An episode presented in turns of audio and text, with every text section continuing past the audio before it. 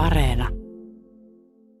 Hyvät kiinalaisen kulttuurin ja kungfutselaisuuden ystävät ja tietysti muutkin kiinnostuneet, tänään on käsillä ohjelmasarjamme 51. luentajakso. Tämä ohjelmasarja siis on kirjoituksia kungfutselaisuudesta. Ja täällä, kuten tapana on, on paikalla kolme kiinalaisen kulttuurin kotimaista tietäjää, jotka juuri kohta pääsevät ääneen, siis kertomaan meille,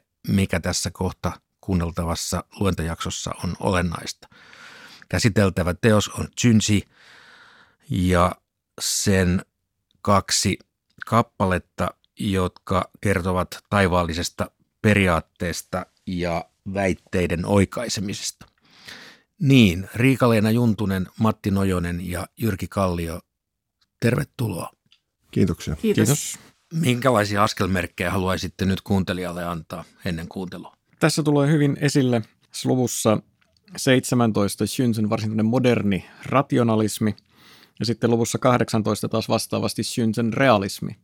Eli rationalismilla viittaan siihen, että, että Shunzu kehottaa ihmisiä ymmärtämään, että onni ja epäonni eivät johdu mistään yliluonnollisista ilmiöistä tai luonnonvoimista, vaan ihmisestä itsestään.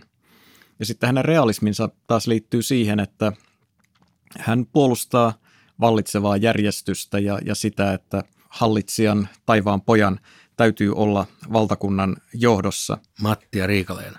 Mikä mua puhuttaa näissä kahdessa osiossa, niin on se, että Shunzi tekee selkeän jaon luonnon ja ihmisen välille, tai taivaan ja ihmisen välille. Ja vaikka me tiedetään, että taulainen filosofia vaikutti häneen, jossa yksi peruspilari on, että luonto ja ihminen ovat yhtä, niin hän tekee selkeän jaon tähän, että taivas tai luonto, niin se voi kääntää, ja ihminen ovat erillisiä toimijoita. Silloin sitten muita, muita filosofisia seurauksia sitten ja poliittis, poliittisia seurauksia sillä, tällä ajatuksella. Joo, mä ehkä kans tuota, rationaalisuutta jäin miettimään, että hän jotenkin ymmärsi, mitä ei ymmärtänyt, eikä yrittänyt selittää sitä ymmärrettäväksi taikauskolla, vaan hyväksyi oman ymmärtämättömyytensä. Eli hän ei tarvinnut turhia selityksiä.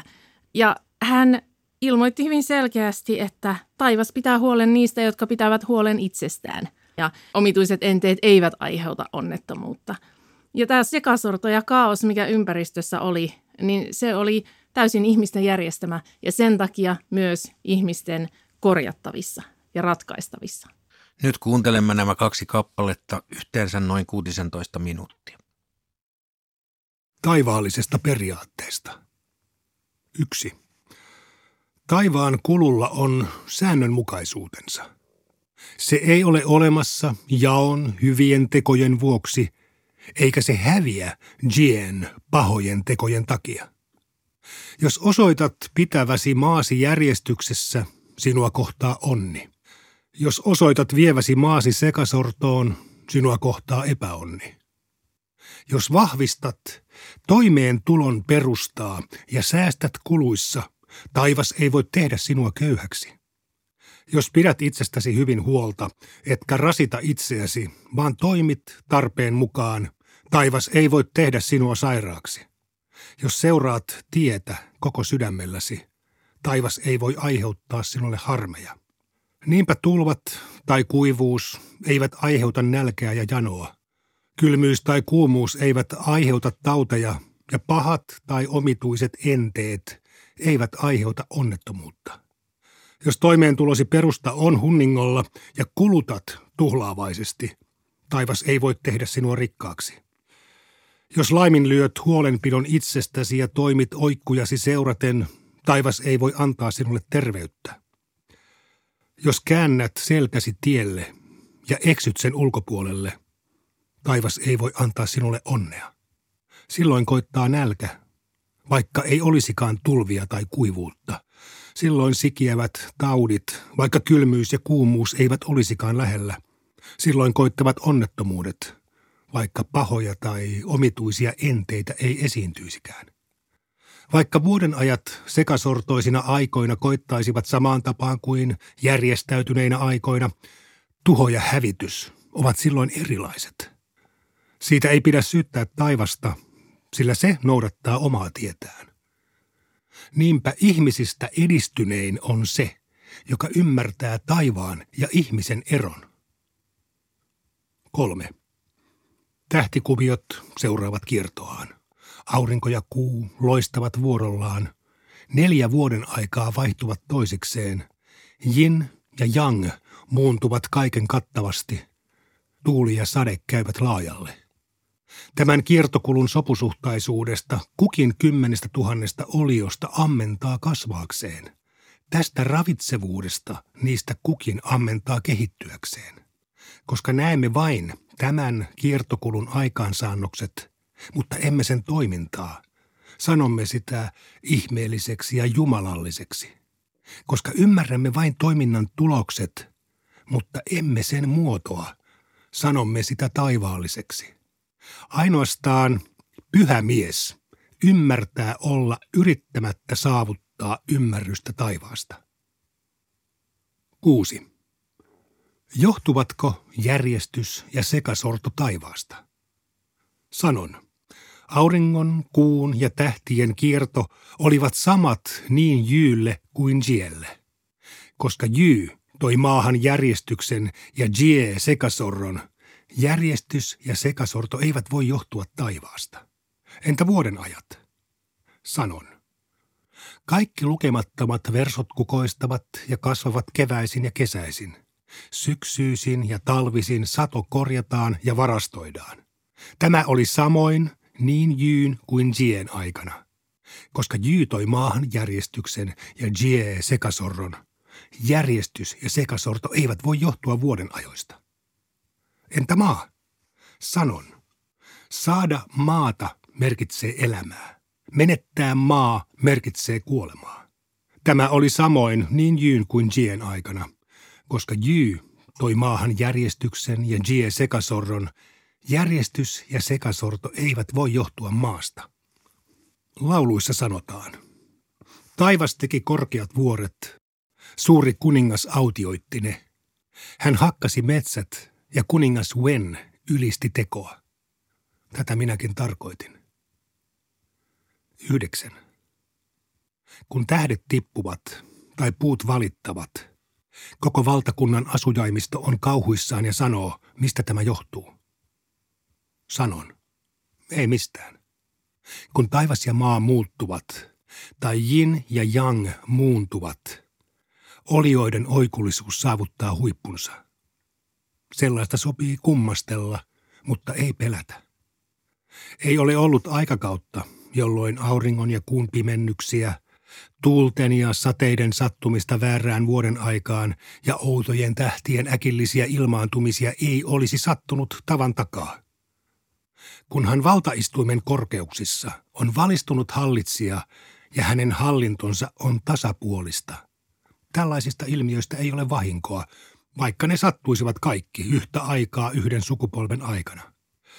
Mutta jos valtaistuimen korkeuksissa on hämärämielinen hallitsija ja hänen hallintonsa on pahan suopaa, hänen valtakunnalleen ei olisi mitään hyötyä siitä, että tällaisia ilmiöitä ei sattuisi ainuttakaan.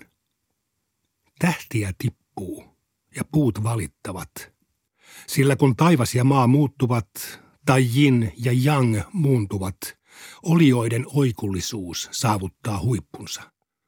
Sellaista sopii kummastella, mutta ei pelätä.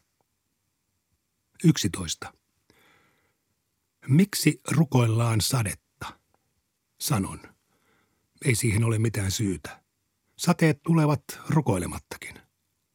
Kun muinoin auringon ja kuun pimennysten aikaan anot odotettiin niiden päättymistä, kuivuuden aikaan rukoiltiin sadetta ja ennen merkittäviä päätöksiä tehtiin ennustuksia kuumennettujen luiden halkeamista ja maahan viskattujen sian kärsämön korsista, niin tarkoituksena ei ollut saada mitä anotaan, vaan koristella tilaisuus arvokkaammaksi. Niinpä herrasmies pitää tällaisia seremonioita koristeina – kun taas sata sukua pitävät niitä ihmeellisen jumalallisina. Seremonioiden pitäminen koristeina, se vasta onnea tuottaakin. Ja niiden pitäminen ihmeellisen jumalallisina, se vasta onnettomuutta tuottaakin. Väitteiden oikaisemista. 2. Aikamme julkeita, pöyhkeitä tapoja seuraavat taivuttelijat sanovat – Taivaan piiri kuului oikeutetusti Jielle ja Joelle. Tang ja Wu kaappasivat heiltä vääryydellä vallan ja sieppasivat valtaistuimen itselleen. Näin ei ole asianlaita. On tosin niin, että Xia-dynastian tyranni Jiellä ja Shang-dynastian tyranni Zhoulla oli muodollisesti hallussaan taivaan piirin valtaistuin – sen sijaan asian laita ei ole sellainen, että taivaan piirin valtaistuin olisi ollut heidän hallussaan heidän omasta ansiostaan. Siksi ei voi sanoa, että taivaan piiri olisi kuulunut Jielle ja Joelle. Tang ja Wu eivät ottaneet taivaan piiriä väkisin, vaan jalostivat ymmärrystään tiestä, toteuttivat oikeamielisyyttä, edistivät taivaan piirin yhteistä hyötyä – ja kitkivät taivaan piirin yhteisiä harmeja. Ja siten taivaan piiri kääntyi heidän alaisuuteensa. Tyranni Jie ja tyranni Joe eivät hylänneet taivaan piiriä vapaaehtoisesti, vaan he kääntyivät edeltäjiensä Jyyn ja Tangin hyveellisyyttä vastaan. Saattoivat perinnäistapojen kunnioitukseen ja oikeamielisyyteen perustuvat luokkien erot sekasortoon käyttäytyivät kuin linnut ja eläimet, kerryttivät onnettomuuksia ja täydellistivät pahuutensa niin, että taivaan piiri hylkäsi heidät. Sitä, jonka alaisuuteen kaikki taivaan alla kääntyvät, sanotaan tosi kuninkaaksi. Sitä, jonka taivaan piiri hylkää, sanotaan perikatoon joutuneeksi hylkiöksi. Näin on siis todistettu, että taivaan piiri ei kuulunut Jielle ja Joelle ja että Tang ja Wu eivät syyllistyneet ruhtinaansa murhaan. Se, onko jostakusta taivaan pojaksi, on riippuvainen siitä, millainen mies hän on. Taivaanpiirin hallinta on äärimmäisen raskas taakka, ja ilman äärimmäistä vahvuutta sitä ei ole mahdollista kantaa. Taivaanpiiri on äärimmäisen suuri – ja ilman äärimmäistä arvostelukykyä sitä ei ole mahdollista jakaa. Taivaan piiri on äärimmäisen runsasväkinen ja ilman äärimmäistä valistuneisuutta sitä on mahdoton saattaa sopusointuun. Näitä kolmea edellytystä ei kykene täysin täyttämään kuin pyhä mies. Ja siksi on niin, että jos joku ei ole pyhä mies, hänestä ei ole tosi kuninkaaksi. Pyhämies pitää tien täydellisen kauniissa kunnossa ja on siksi kuin koko taivaan piirin yllä riippuva vaaka. On niin, että hallitsijalta voidaan kaapata hänen valtionsa. Mutta taivaan piiriä ei sen hallitsijalta voida kaapata.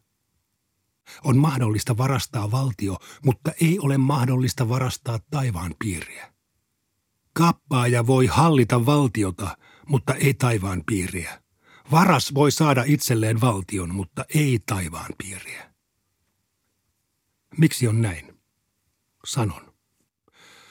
Valtio on vähäpätöinen tavara ja sopii vähäpätöisen miehen hallittavaksi tai vähäpätöistä tietä kulkevan ottamaksi, ja sen voi pitää hallussaan vähäisellä voimalla. Sitä vastoin Taivaan piiri on merkittävä tavara, eikä sovi vähäpätöisen miehen hallittavaksi tai vähäpätöistä tietä kulkevan ottamaksi, ja sitä ei voi pitää hallussaan vähäisellä voimalla. Valtio sopii vähäpätöisen miehen hallittavaksi, mutta on väistämätöntä, että hän ei voi olla menettämättä sitä.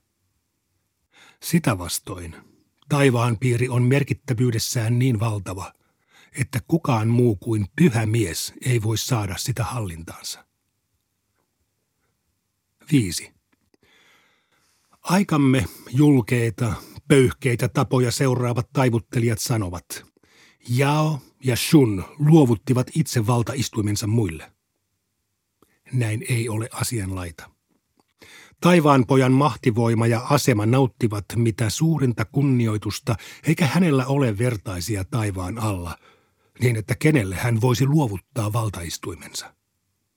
Sanotaan myös, kuollessaan he itse luovuttivat valtaistuimensa muille. Näin ei ole asianlaita.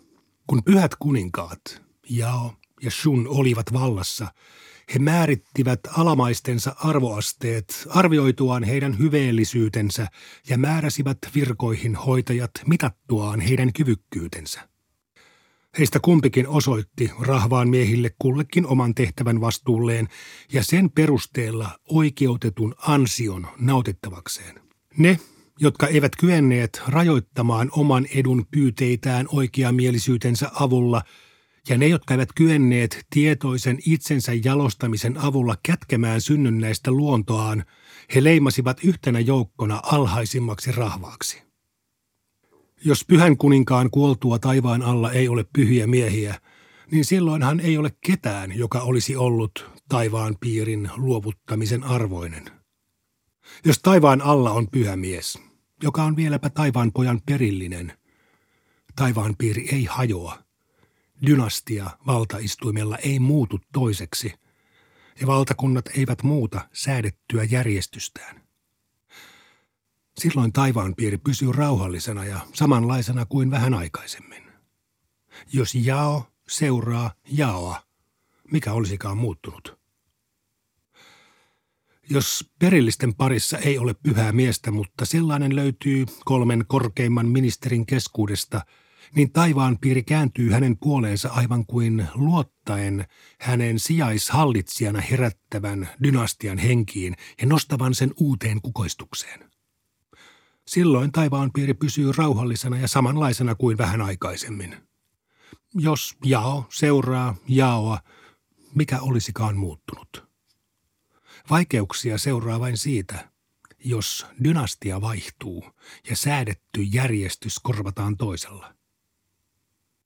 Niinpä kun taivaan poika on elossa, taivaan alla on vain yksi palvottu peruspilari. Hän hallitsee mitä sulavimmin. Hän asettaa arvoasteet hyveellisyyden perusteella, niin että kun hän kuolee, löytyy korkea-arvoisten alamaisten joukosta väistämättä joku, joka kykenee ottamaan kantaakseen taivaan piirin hallitsemisen taakan. Kun taivaan poika on saattanut loppuun perinnäistapojen kunnioitukseen ja oikeamielisyyteen perustuvien luokkien erojen asettamisen, niin miten valtaistuimen luovuttamisesta koituisi mitään hyötyä? Sanotaan myös, vanhan ja heikon pitäisi luovuttaa valtaistuimensa. Myöskään näin ei ole asianlaita. Vaikka taivaan pojan veren vimma ja lihasten voima olisivatkin heikentyneet, hänen pohdintojensa viisaus ja kyky tietää, kenet ottaa palvelukseen ja kenet hylätä, eivät ole heikentyneet. Siksi tavataan sanoa, vasalliruhtinaat vanhenevat – Taivaan poika ei vanhene. Valtion hallinta on joskus luovutettu muille. Taivaan piirin hallintaa ei ole luovutettu koskaan. Näin on ollut menneisyydessä ja näin on nyt. Niinpä on tyhjää puhetta väittää, että Jao ja Shun luovuttivat itse valtaistuimensa muille. Taivaan demystifioinnista jonkinlaiseen faktantarkistukseen tai peräti journalistiseen vastineen laadintaan näin arkikielellä maalikkoymmärryksellä tulkiten, vai mistä tässä arvoisat läsnäolijat on kysymys näissä kahdessa kappaleessa? Jos aloitetaan tästä lopusta, se on mun mielestä mielenkiintoinen ja siinä on tiettyjä yhtymäkohtia nyt nykypäivän Kiinankin tilanteeseen. Sain Shunzen aikaan käytiin keskustelua siitä, että onko oikein, että valta siirtyy perinnöllisesti saman dynastian sisällä – vanhimmalle miespolviselle perilliselle, vai pitäisikö vallan siirtyä pätevimmälle? Ja Shunse tässä vastustaa sellaisia väitteitä, joita jossakin muissa teksteissä, joita tässä sarjassa kuulemme vähän myöhemmin, niissä teksteissä esitetään, että valtaistuin pitää luovuttaa pätevimmälle. Ja Shunse tässä ikään kuin asettuu hänen omana aikanaan vallitsevan järjestyksen puolustajaksi ja hiukan ontuvin perustein perustelee sitä, että miksi tämä perinnöllinen vallan siirtymä on se ainoa hyväksyttävä tapa.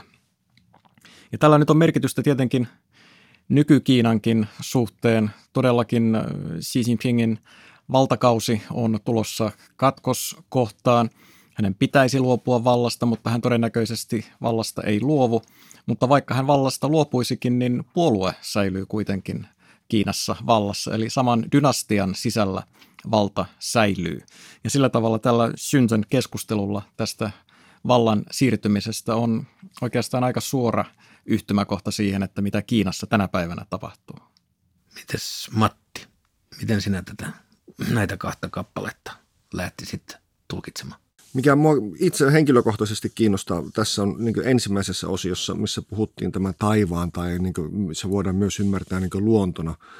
Ja Shunsehan to, todella oli äh, tota, opiskellut myös näitä taulaisia klassikoita, eli Tao Te Chingia ja Chuangzia ja näitä, ja hän sai sieltä paljon vaikutteita omaa ajatteluun, mutta hän tekee selkeän jaon tällaisen taulaisen ajattelun ja oman tämmöisen poliittis-filosofian ajattelun välillä, ja jossa taulaiset väittää, että taivas ja ihminen ovat yhtä, eli pitää päästä tällaisen harmonisen, vähän niin kuin tällaisen flow-tilaan yhdessä luonnon kanssa. Ihmisen pitäisi kyetä elämään tasapainossa, nämä yin ja yang pysyisivät tasapainossa siinä itse asiassa tämä taivas oli se taivas tällainen jumalallinen tahtovoima tai sitten luonto, jolla on myös tavallaan oma säännönmukainen tahtonsa siellä takana, niin ihmisen pitää pyrkiä siitä erilleen.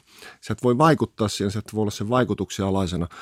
Ainoastaan tämän eron ymmärtäminen niin mahdollistaa tällaisen poliittis-taloudellisen näkemyksen tähän, että enää sä et ole armoilla, vaan sä teet ahkerasti töitä – ja pysyt siellä omassa lestissään, oot säästäväinen, sitä kautta sä luot sille yhteisölle edellytyksiä selviytyä näistä luonnon aiheuttamista katastrofeista. Noista luonnonkatastrofeista voisin sen verran jatkaa, että jollain tapaa on hirveän ymmärrettävää, että ihmiset halus niille selityksiä. Että se, mitä mä nyt sitten olen myöhemmän Kiinan historian kanssa tehnyt töitä, niin niin jotenkin tuntuu, että erityisesti tällainen niin pitkään jatkunut kuivuus on ollut henkisesti hirvittävän raskasta, koska sä et voi tehdä mitään muuta kuin odottaa. Kuivuus on sellainen aika, jolloin käytännössä vaan ukot istuu pellon laidalla ja tuijottaa, että tuleeko sieltä pilviä vai ei ja näkee, että, että seuraavan talven elanto katoaa, kun tuhka tuuleen ja mitään muuta ei voi tehdä, joten silloin niin kuin lähtee etsimään niitä muita ratkaisuja. Ja siinä vaiheessa tietenkin mikä tahansa käy ja onhan se hirveän hieno ja helppo ajatus, että kun me uhrataan tietyissä paikoissa ja tehdään tietyt rituaalit, niin sitten me ratkaistaan tämä ongelma. Kungfutsalaisuushan ei ole koskaan ollut Kiinassa uskonto varsinaisesti niin kuin kysymys, mistä silloin ihan tämän sarjan alussa puhuttiin. Ja kungfutsalaisuus on ollut koko keisarikaudella Kiinassa, niin se on ollut virkamiesluokan oppi. Eli kansa rahvas ei ole tästä kungfutsalaisuudesta pahemmin piitannut. Ja siihen yksi syy on, on kyllä ollut se, että, että kungfutsalaisuudessa kautta linjan tämä synsiläinen rationalismi kyllä toistuu siellä. Ei kungfutsalaiset pitäneet niin kuin missään arvossa näitä kansan rakastamia tota, rukouksia ja, ja seremonioita, joissa rukoiltiin sadetta lohikermen jumalalta ja niin edelleen, vaan, vaan sanoivat ihan suoraan, että, että älkää nyt hupsuja olko. Ei mitkään lohikäärmeet teille sadetta tuo.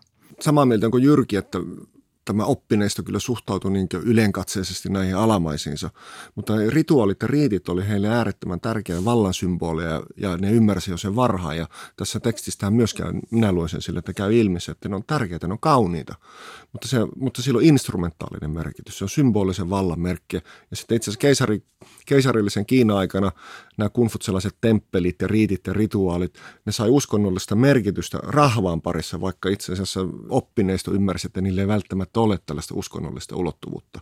Että kyllä kunfutselaisissa temppeleissä poltetaan suitsukkeita ja, ja rukoillaan ja tehdään kaikenlaisia rituaalia riittää. Siitä syntyi tavallaan sinne pohjakerroksiin tällainen, puhutaan niin vulgaarikunfutselaisuudesta ja sitten oli tämä oppineistolla oli sitten tällainen ehkä rationaalisempi käsitys siitä, että miten johdetaan ja minkälaisia hallinnan menetelmiä pitää olla, että pysytään vallassa.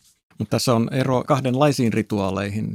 Synsyille ja kumutsalaisille tärkeitä oli ne valtiolliset riitit ja rituaalit, joissa riittien palvonnan pääkohde oli taivas ja esiisät ja entiset pyhät miehet. Nämä kansanrituaalit, jotka kohdistuivat kaiken maailman muihin jumaluuksiin ja kummallisiin luonnonilmiöihin ja niin edelleen, niin ne oli täysin arvottomia. Eli siis tämä on hyvin tärkeä tämä erottelu ja tähän päätämme tällä kertaa. Kuulemiin.